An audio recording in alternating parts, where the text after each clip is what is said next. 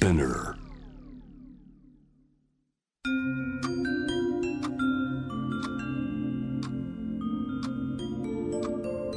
こんなこと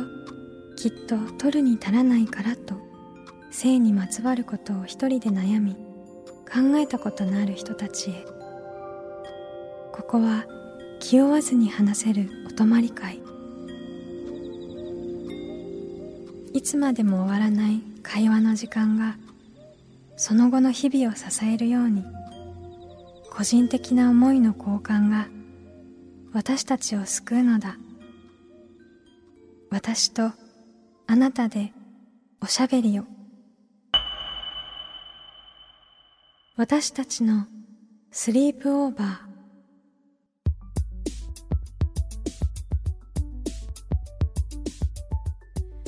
ミーユーの野村ゆめとミーユーの竹中真希です。私たちのスリープオーバーこの番組は性にまつわる悩みや疑問を自分の言葉で自分の温度でゆっくりと心の扉を開きながら話していこう。そんなプログラムです。今回は前回から引き続きおみゆさんことモデルの小谷美優さんをお迎えします。今回はねあのみゆさんと一緒にリスナーから寄せられたお悩みについても考えていきたいなと思ってます私たちのお泊まり会にあなたもぜひご参加ください。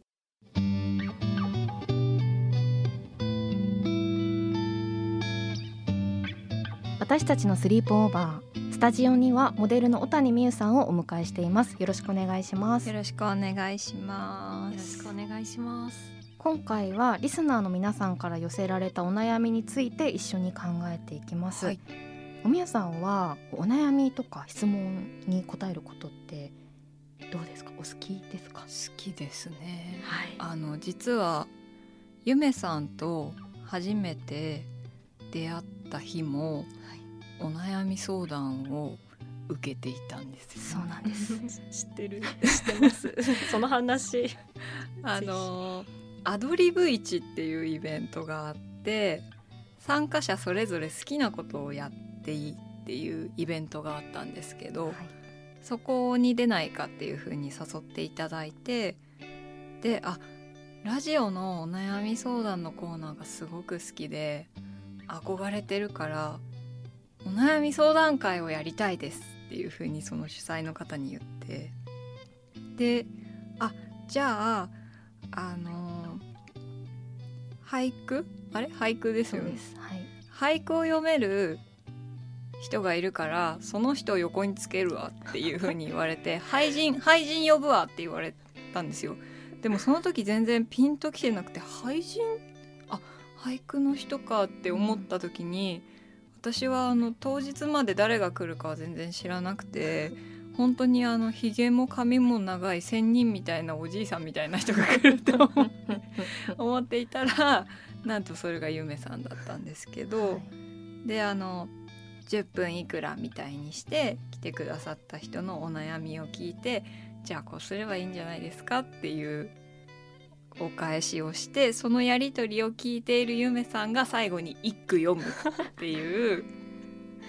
最高イベント、ね、なかなかのイベントでしたよね、アドリブもいいとこだっていうイベントだったし そのポケモンみたいにさ、ほら横につけるからみたいなさ なんだと思ってるんだみたいな。廃人今回ね廃人持ってきた、持ってきたから ほら横にねつける。そう。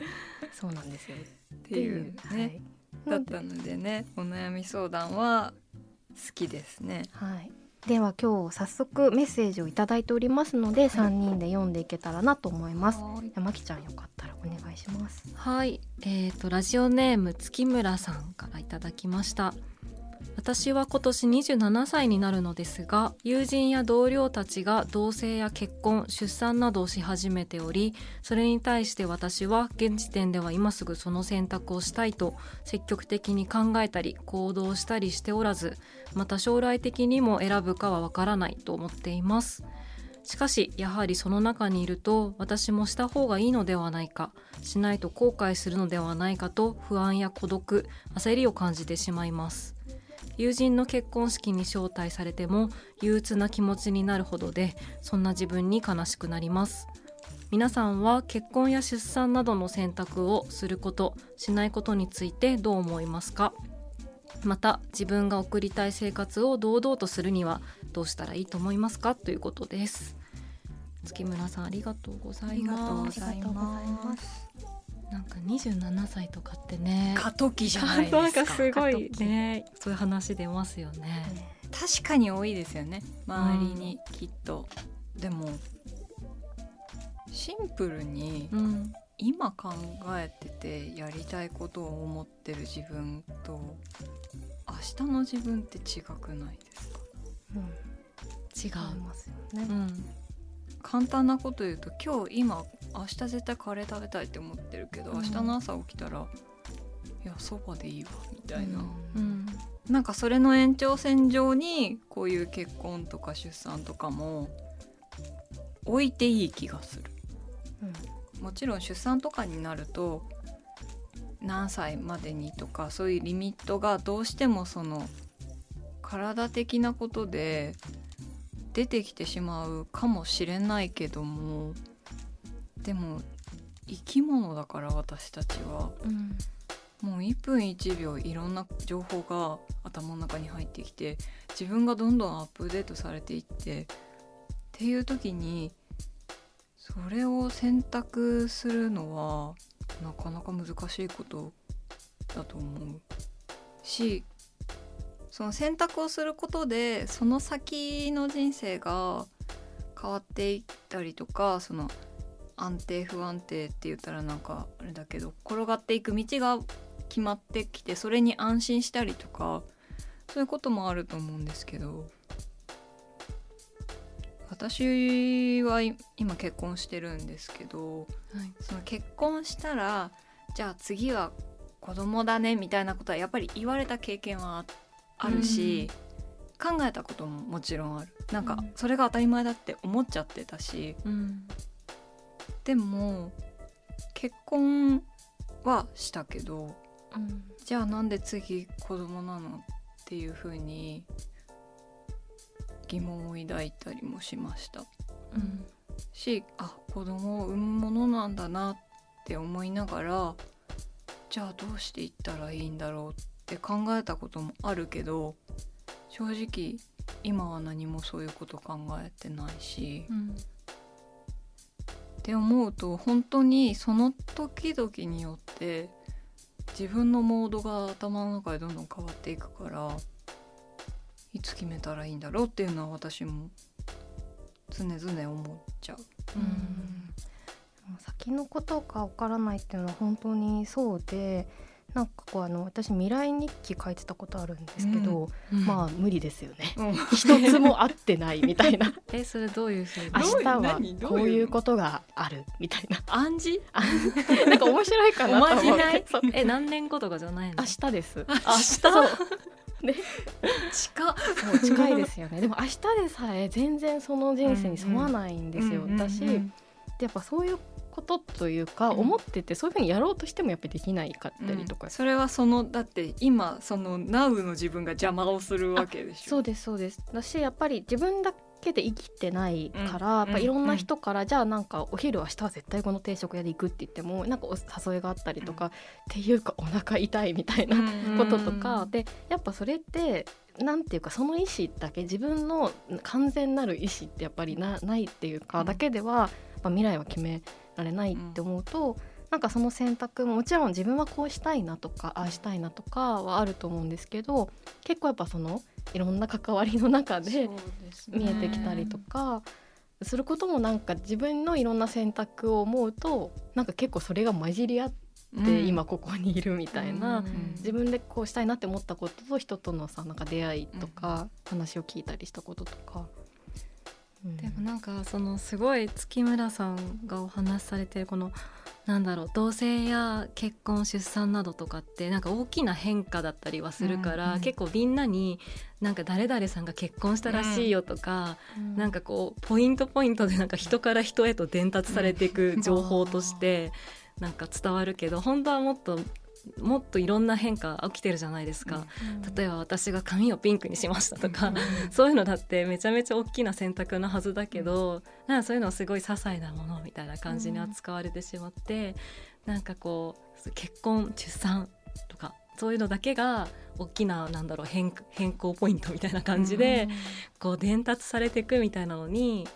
なんかすごくこう感化されるって感じがあるなっていうのを、すごい私も27歳ぐらいの時にまさに思ってたけど、でも冷静に自分が本当に今まさにしたいかとか言われると、いやもっとなんか私は他の変化いっぱいしてますみたいな感じだけどなんかそこってねなかなかこう人人からこうそこまでなんかこうなんだろう話題にされなかったりとかね、うん。したりして。でもやっぱそれこそ結婚や出産ももう人それぞれじゃないですか、だからなんかこうその選択をするしないっていうのも個人的には自分はあのあの私は結婚してるんですけど考えると結婚したいっていうよりはなんしたいっていうよりはというかそれってどういうことなんだろうとか、うんうん。どういうふうにこの先生きていきたいとか、まあ、その相手とどういうふうにパートナーシップを結びでいきたくてそしてその相手が相手一人ではなくって、まあ、いろんな家族だったりとかのかんいろんなこう思いとか考えもある中でどういうふうに、まあ、自分たちは考えるかっていうことを考えたかなって思ってでもなんか多くの人多くの人はとかきっとそれぞれうん。の理由がやっぱあるんだろうなって思う。いや本当に人それぞれだと思う、それこそ結婚をする理由も人それぞれだし、うん好きだから結婚する人ももちろんいるしもしかしたら子供が欲しくてとかもあるかもしれないし、本当にそのねその人がそれぞれ何人いればその何通りっていううん。ものだから、だからこそ選択をしない人がいることも全然いいわけじゃないですか。うんそういう選択をしないという選択に対してやっぱり周りの空気ですごく苦しくなってしまう人もいるから、なんかもう私はもう一人で生きるみたいに堂々としてる人ももちろんいるし、うん。でもなんかこう堂々とってのがねすごいうん。ありね難しく感じるシチュエーションに置かれることあるじゃないですか。なんか堂々とする。例えば、うん自分の経験で言うと、こう普段の友達とかは別にどんな選択をしててもうん。堂々とさせてもくれるけれども、例えば、うん、あんまり会わない場所に行ったりとか初めての人とかに会った時に思わぬ方向から普通の感じを押し付けられるみたいな。何歳だけど結婚してあへえみたいな。そういう風にしてるんだみたいな感じになんか否定はしないけど肯定されてるかどうかもわからない空気感みたいな。とかでもそういうのはに起きた時にあなんかななんだろう。こうじゃあみんなが取ってる選択をした方がいいんじゃないかみたいに、多分揺れ動いてしまうみたいなのはな自分のせいってよりかはなんかそういううん。環境とか、そうさせられているみたいなうん方なのかなって気もするから、やっぱ堂々とさせてくれる人と一緒になるべく、うん。ねいたいですよね。でも本当すごいいろいろと悩むことがあるかなと思うんですけれどもまた引き続きあの私たちのスリープオーバーでもいろいろと考えていけたらいいなというふうに思っております。月村さんメールありがとうございました。では次の悩みはゆめさんお願いします。はい。ラジオネームセミしぐれさんからです。ありがとうございます。私の職場は男性が圧倒的に多いのですが女性だから仕事が丁寧とか女性だから気が利くと思われることにずっとモヤモヤしています。仕事が丁寧なのも気が利くのも男女関係ないと思うのですが皆さんはこういう経験はありませんか？偏見や固定概念にどう対処すればいいか気持ちの折り合いのつけ方を探しています。とのことです。ありがとうございます。はいありがとうございます。はい、女性だから仕事が丁寧とかうん。気が利くっていう最初にやっぱ女性だからっていううんこうねのが枕言葉のようにつくっていうのはやっぱりモヤモヤしますよね。うん。女性じゃなくてね私が仕事が丁寧とかそう。私が気が利くのに、そう、うん。セミシグレさんが そう仕事が丁寧なんね。ですけどそのねそういう経験ねでもありますか？なんかこう女うん。性自分自身では、あんまり今までなかったんですけど、うんでもやっぱり最近そういうなんだろうなテレビ見てたりとかいろんな場面で「えこれって?」ってそういうそのモヤモヤ同じ、うん似たような感覚のモヤモヤを感じたりとかしちゃうなんか「えこれってどうなの?」みたいなうん CM とかの演出かうんそういうものとかですごくその深読みしちゃうんですよね。うんそうですよね。なんかこう役割をこうなんですかこう、うん、そのまあジェンダーで、これのジェンダーだからこうみたいな、うんなんかすすごくこう荒いように、思うんですけどから。うん、なんか何回も言うけどいやこれはセミシグレさんだからなんだって何度でもうん言いたいけれども、でもそういう環境の中でどういうふうに気持ちの折り合いをねつけるかっていうのが考えたいですよね。気持ちの折り合いね、うん。なんか気持ちの折り合いはやっぱりこうその環境が変わっていかないと使わなさそうだから、やっぱり伝え何かしらの方法でうん、伝えるのも必要なのかね。ねきっとその男性でもこういう女性だから気が利くねとえ、か、そういう女性だから丁寧だねって言ってることって、その裏側にその男性で丁寧な人もいるのに、その人は評価されないのかなとか、そういうふうに思ってしまうんですよ私は。いつも。その女性だからとか、そういう時の裏側にいる男性のことうんうん。だからなんて言ったらいいんだろう。でも誰々さんも丁寧ですよみたいに、そういう丁寧な男性の、うん。そう一緒に働かれてる方うん。とかもの話をすることで遠くから気づかせるみたいな。確かに。えもうなんか幸せな人が増えますね。う。ん、なんかそのやっぱりそこですごく丁寧なうん。A さん男性社員の A さんが、うん。スポットが当たることにもなるかもしれないしその言ってきた人もあそうそうかってそういうなんか本当に日常のひらめき些細なひらめきぐらいのあの衝撃度でソフトに気づいてほしいですよね。うん。うん。これは女性だからじゃなくて私だからなんですみたいにうん。ピシャって言うっていうのだとまた違う問題が生まれてしまうような気がして、うん。なのでなんかそういう女性男性じゃないんですよっていうことをすごく遠くから気づかせてあげれる方法があったらいい。なんか本当にこの、まあ、女性だからっていうのも、まあ、やっぱりあの、まあ、自分だったらまやまやするだろうなと思うんですけどなんか人によっては結構何気なく言ってしかもこう褒めてるつもりみたいなことの中で、あーなんかやっぱりみたいな感じで言ってる可能性とかもあったりすそうでするねじゃないですか。あの時に、あのまあ、いろんな伝え方とかあると思うんですけど、うん。さっきおめいさんが話したようなのもすごくいいなって思いますしあとはなんかそのなんというかこれがモヤモヤするのってなんか自分のことっていうことをやっぱ個人というか、個人の自分としてなんというか見てもらえている感じがしないなっていう、なんかその前に女性とか男性っていうものを通して見てるのかなとかそれは多分仕事っていう場所だとやっぱり例えば評価だったりとか、なんかその仕事ぶりみたいなこともなんかそういうふうに思えてしまうっていうことがすごく苦しかったりっていうのが私の中ではそういうふうに、あの感じるかなっていうふうに思ってそこをねなんというかこううん本当に伝えていけるような、まあ、女性とか男性とかではないっていうのもそうだけどその自分自身っていうのをどういうふうになんか見ていけるかっていうのは結構一人一人考えたいなと思うんですけど。そうなんかおみゆさんのねあの他のあの人も仕事が丁寧ですよとか、あの人も気が利きますよはすごいなんかこうハッピーなあの話題だしいい連鎖がい。い連鎖、ねでそのねあの言われその女性だからって言った方もなんかぼやっとあでも確かに女性だからってわけじゃないなみたいに、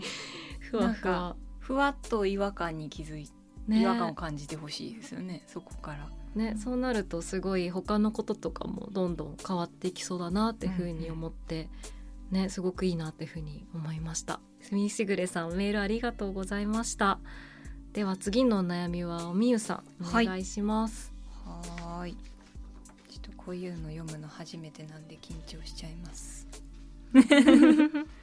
えーラジオネームナーナさんありがとうございます。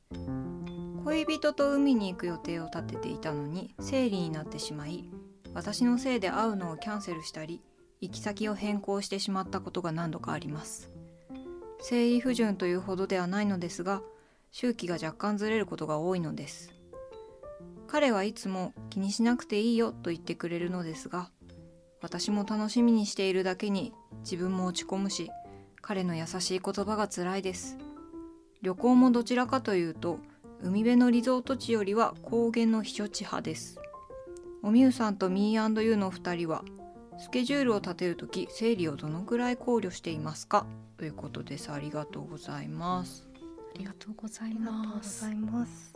どうですか？これね、そうこれね気になってた。気になってみんなどうしてるみんなってなんかみんな大河ドラマみたいみんみんなどうしてるんじゃみたいにいや本当だよ。なっちゃったんですけど私はなんかなぜか20代の前半とかぐらいまでは私は生理と旅行が当たらないっていう風に思ってた。まあ自己暗示ですよね。あの晴れ女みたいな感じで、はい。はいと思ってたんですけどまあかぶりますよね。全然かぶりますし、どうしてでも本当になんか温泉に行きたいとか、うん。もうちょっと場所によると思うんですけど、うんやっぱ私は温泉が結構好きなのでで温泉はこう大浴場とかの場合は、まあ、こう生理が重ならない方がいいなっていうのがあるので。まあ結構生理かぶらないここだったら絶対かぶらないはずみたいなところで調整することが多い気がします。やっぱり気にしますよね。気にしますね。ねまあそれでもかぶっちゃうことはねあうんるんですけどどうですかお二えー、おみゆさんどうですか？やっぱでもそのゆめさんと同じくそういうちょっとは気にする、人うん。やっぱりその旅行に行く時になんとなく見てでああこの辺この週はちょっとあれかも、みたいなことはなんとなく頭に入れたりはするんですけどあと普段の生活だと私週に1回ピラティス行ってるんですけど、うん。やっぱピラティスに行く日に一番重い生理の日が当たらないようにするみたいな。あもうお腹痛くて動もうそんな運動どころじゃないみたいにうんその時々で変わるけどなってしまう可能性もあるからあとは気になるじゃないですか単あ純に、そのナプキンを使っている時にその運動をするみたいな。うん。あと単純に動きたくないみたいなうん気持ちがきっとそっちに偏ってるから、っていう時にまあできるだけ避けたりはしてるけどそうですねそのそんな感じかな。日常生活だと。でも確かになんか結構生理があると割と不便なこと多いじゃないですか、うん。そんな中みんなよくやってますよねって 今聞きながら思った。これ何もないかのように、う。んだってね温泉地とか行っても多分いっぱいいるじゃないですか、うん。こううん。人がきっとみんないろいろあるんだろうなっていう。何かしらを背負いながら来てる。背負いながらさでも確かに温泉で温泉ですよね困るのは。温泉は困りますよね、私もやっぱ温泉どうしてもすごく前から計画してた、すごく行きたい温泉の旅行に、まあ、その時付き合ってた人かなと言った時とかは初めて生理周期を調整するピルうんうん。を飲んだんですけど、うんうんうん。でもなんかそれを毎回なんかやるっていう風には私はならなかったうん。ので、多分1回か2回ぐらい使っただけかな。そう使ったのはすごい良かったんですけど、うんうん。でもなんか1回こうそれも何度もねこう1週間のうち何度も使うとかそういうことができるようなものではないっていうのもあるから、まあ、そうなるとやっぱ本当にここでみたいなのじゃないとこう使えないなっていうのでこう、まあ、自分の中で私個人的には本当に2回ぐらいしかこう使わなかったのは多分ここでをまあ別に温泉入らなくてもいいかなとかの天秤にかけて、あのあんまりピルを使わなくなったのかな。うん。個人的にはですけれども、うんあとタンポンも使いました。旅行の時に。あ普段は使わないけど。使ってでもありますよね選択肢の一つと私してね。あの撮影でプールに入らなきゃいけなかった撮影があった時にはい。思いっきり生理がかぶってしかもまだ高校生とかの時あ使ったことないーうんでうん。初めて使ったんですよ。うん。だから撮影だからなんか焦るからうん。前の日に練習した、しますよね。そうですよね。そうとか、そういうそうなんですよ。なんか周期とたの戦いは旅行だけじゃなくて。そうですね仕事確かそうに撮影とかでやっぱりできるだけ当たりたくないじゃないですか、うん。衣装汚れちゃったらどうしようとかも思うしそれこそそういうプール温泉みたいな撮影がある可能性もあるしっていうのはねでもさっきのあのピラティスの話に戻っちゃうんですけど生理になってもピラティスに行けるぞって最近思ってそれがあの吸水ショーツを使い始めて、うん。そしたらあのたまたまどうしても予約がその日しか取れないっていう時が生理の割と重い日でうん「いやー忘れてた」みたいになってでちょっとこの吸水ショーツ履いてってみようかなと思ってうん。そこで初めて履いてずっと持ってたんですけどタイミングがいつ使おうみたいに思っててちょっと履いていってみようって思ったらピラティスやってる間生理だったの忘れてた。ぐらい、本当にただショーツ履いてるっていう気持ちで全然何も気にせずできたので、うんだから前よりかはそのピラティスと生理のうん。戦いがちょっと緩やかになりました。えー本当にそのなんていうか状況の数だけありますよね、うん。そういううピラティスの時はそのあのみゆさんにとってはこの方法が良かったとか,、だから本当にねこうよくやってるよっていう前提のね本当に もう元本当だよ。でもなんかそのいろんなこう最近選択肢が、まあ、ピルだったりとか、うん。そういうこうあの吸水ショーツだったりとかあるっていうことを、まあ、なるべく自分に合ったものを選んでいったり、うんまあ、本当はねなんかこうよくやってるし大変なんだよっていうこともシェアしながら、うんなんだろうなんか行き先のね変更とかもさなんか私は結構そういうのうん。苦手なタイプなんですよ。もうここに行きたいってなったら、もう絶対にここに行きたい気持のみたいちがそれだしみたいな。なもう全部私は明日とんかつ食べるって決めたのみたいな胃の形がとんかつになってる胃の形がとんかつサイズになってますみたいな感じなんですけどでも結構周りの人と話したりしていや第一候補はもう、なんていうか、まあ、いつでも思い浮かぶから、うん。もうそういう時にしか第二候補とかってなんかいけないかもしれないからとか言われたりそうなんてこんな素晴らしい考え方をする人がこの世にみたいな感じで思ったり。でなかなかねそういうふうに思わなきゃいけないってほどでもないんですけど、なんかね全部ねもう本当に辛いっていうことであればなんかちょっとそういうねあのいろんな人のケースを聞いて、ね、考え方をちょっと楽しい方に持っていくとか。うん。でもすごいこのうん。ナーナさんの彼は、ね、気にしなくていいよって言ってくれるし。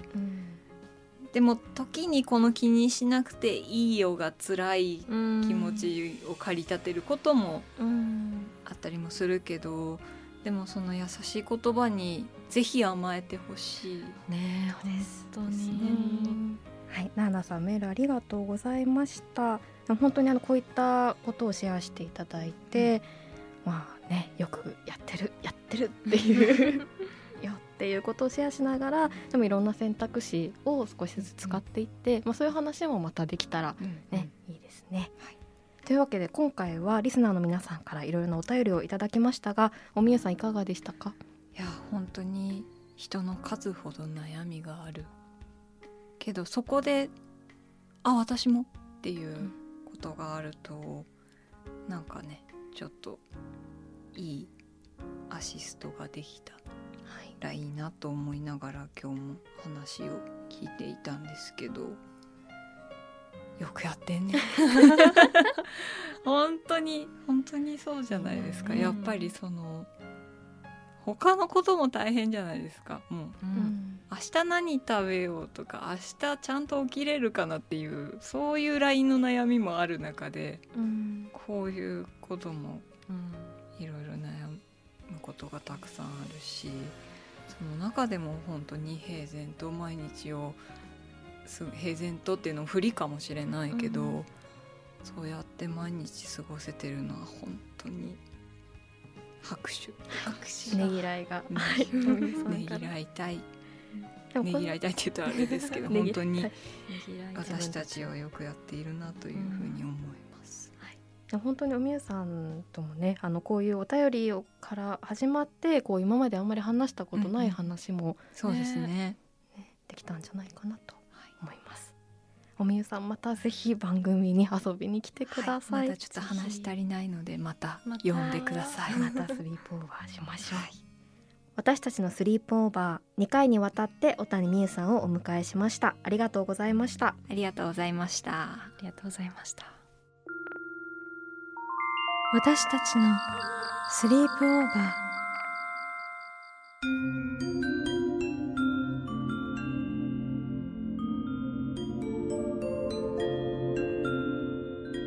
私たちのスリープオーバー2回にわたってモデルの小谷美優さんをお迎えしましたはい。今回はねあのリスナーの皆さんからあのいただいたお悩みについても一緒におみゆさんと考えてきました。はい。おみゆさんもお便りを読み上げるのがこう初めてということで、なんかいい時間にね。立ち会わせていただいたっていう感じもするんですけれどもでも本当にこうなかなか性の話を、まあ、知ってる人にこう、ね、できる場合もあればあんまりねできないなっていうこともある中でこういうお便りを通してシェアしていただいた話から広がる話っていうのがなんかすごいあったんじゃないかなって、ありましたはいね、思います。なかなかねこう意外と話してこなかったなっていうのを、うん。こんなに番組何回もいろいろやってきているのに、はい。やっぱり話してないテーマってたくさんあるんだなってことに気づかされる回だったなって思いました、皆さんは性について悩みや疑問はあるでしょうか？番組の感想や今後特集してほしいこと私たちのスリープオーバーのホームページからメールでお寄せください。メールをご紹介させていただいた方には番組オリジナルステッカーをプレゼントしますのでお名前と住所の明記をお忘れなく。私たちのスリープオーバーは毎週金曜日配信。さらに JWAVE のラジオでもお聞きいただけます。毎週金曜日深夜1時30分から FM81.3 JWAVE こちらもぜひチェックしてください。気負わずに話せるお泊まり会。次回も私とあなたでスリープオーバーしていきましょう。ここまでのお相手は Me&You の野村夢と竹中真希でした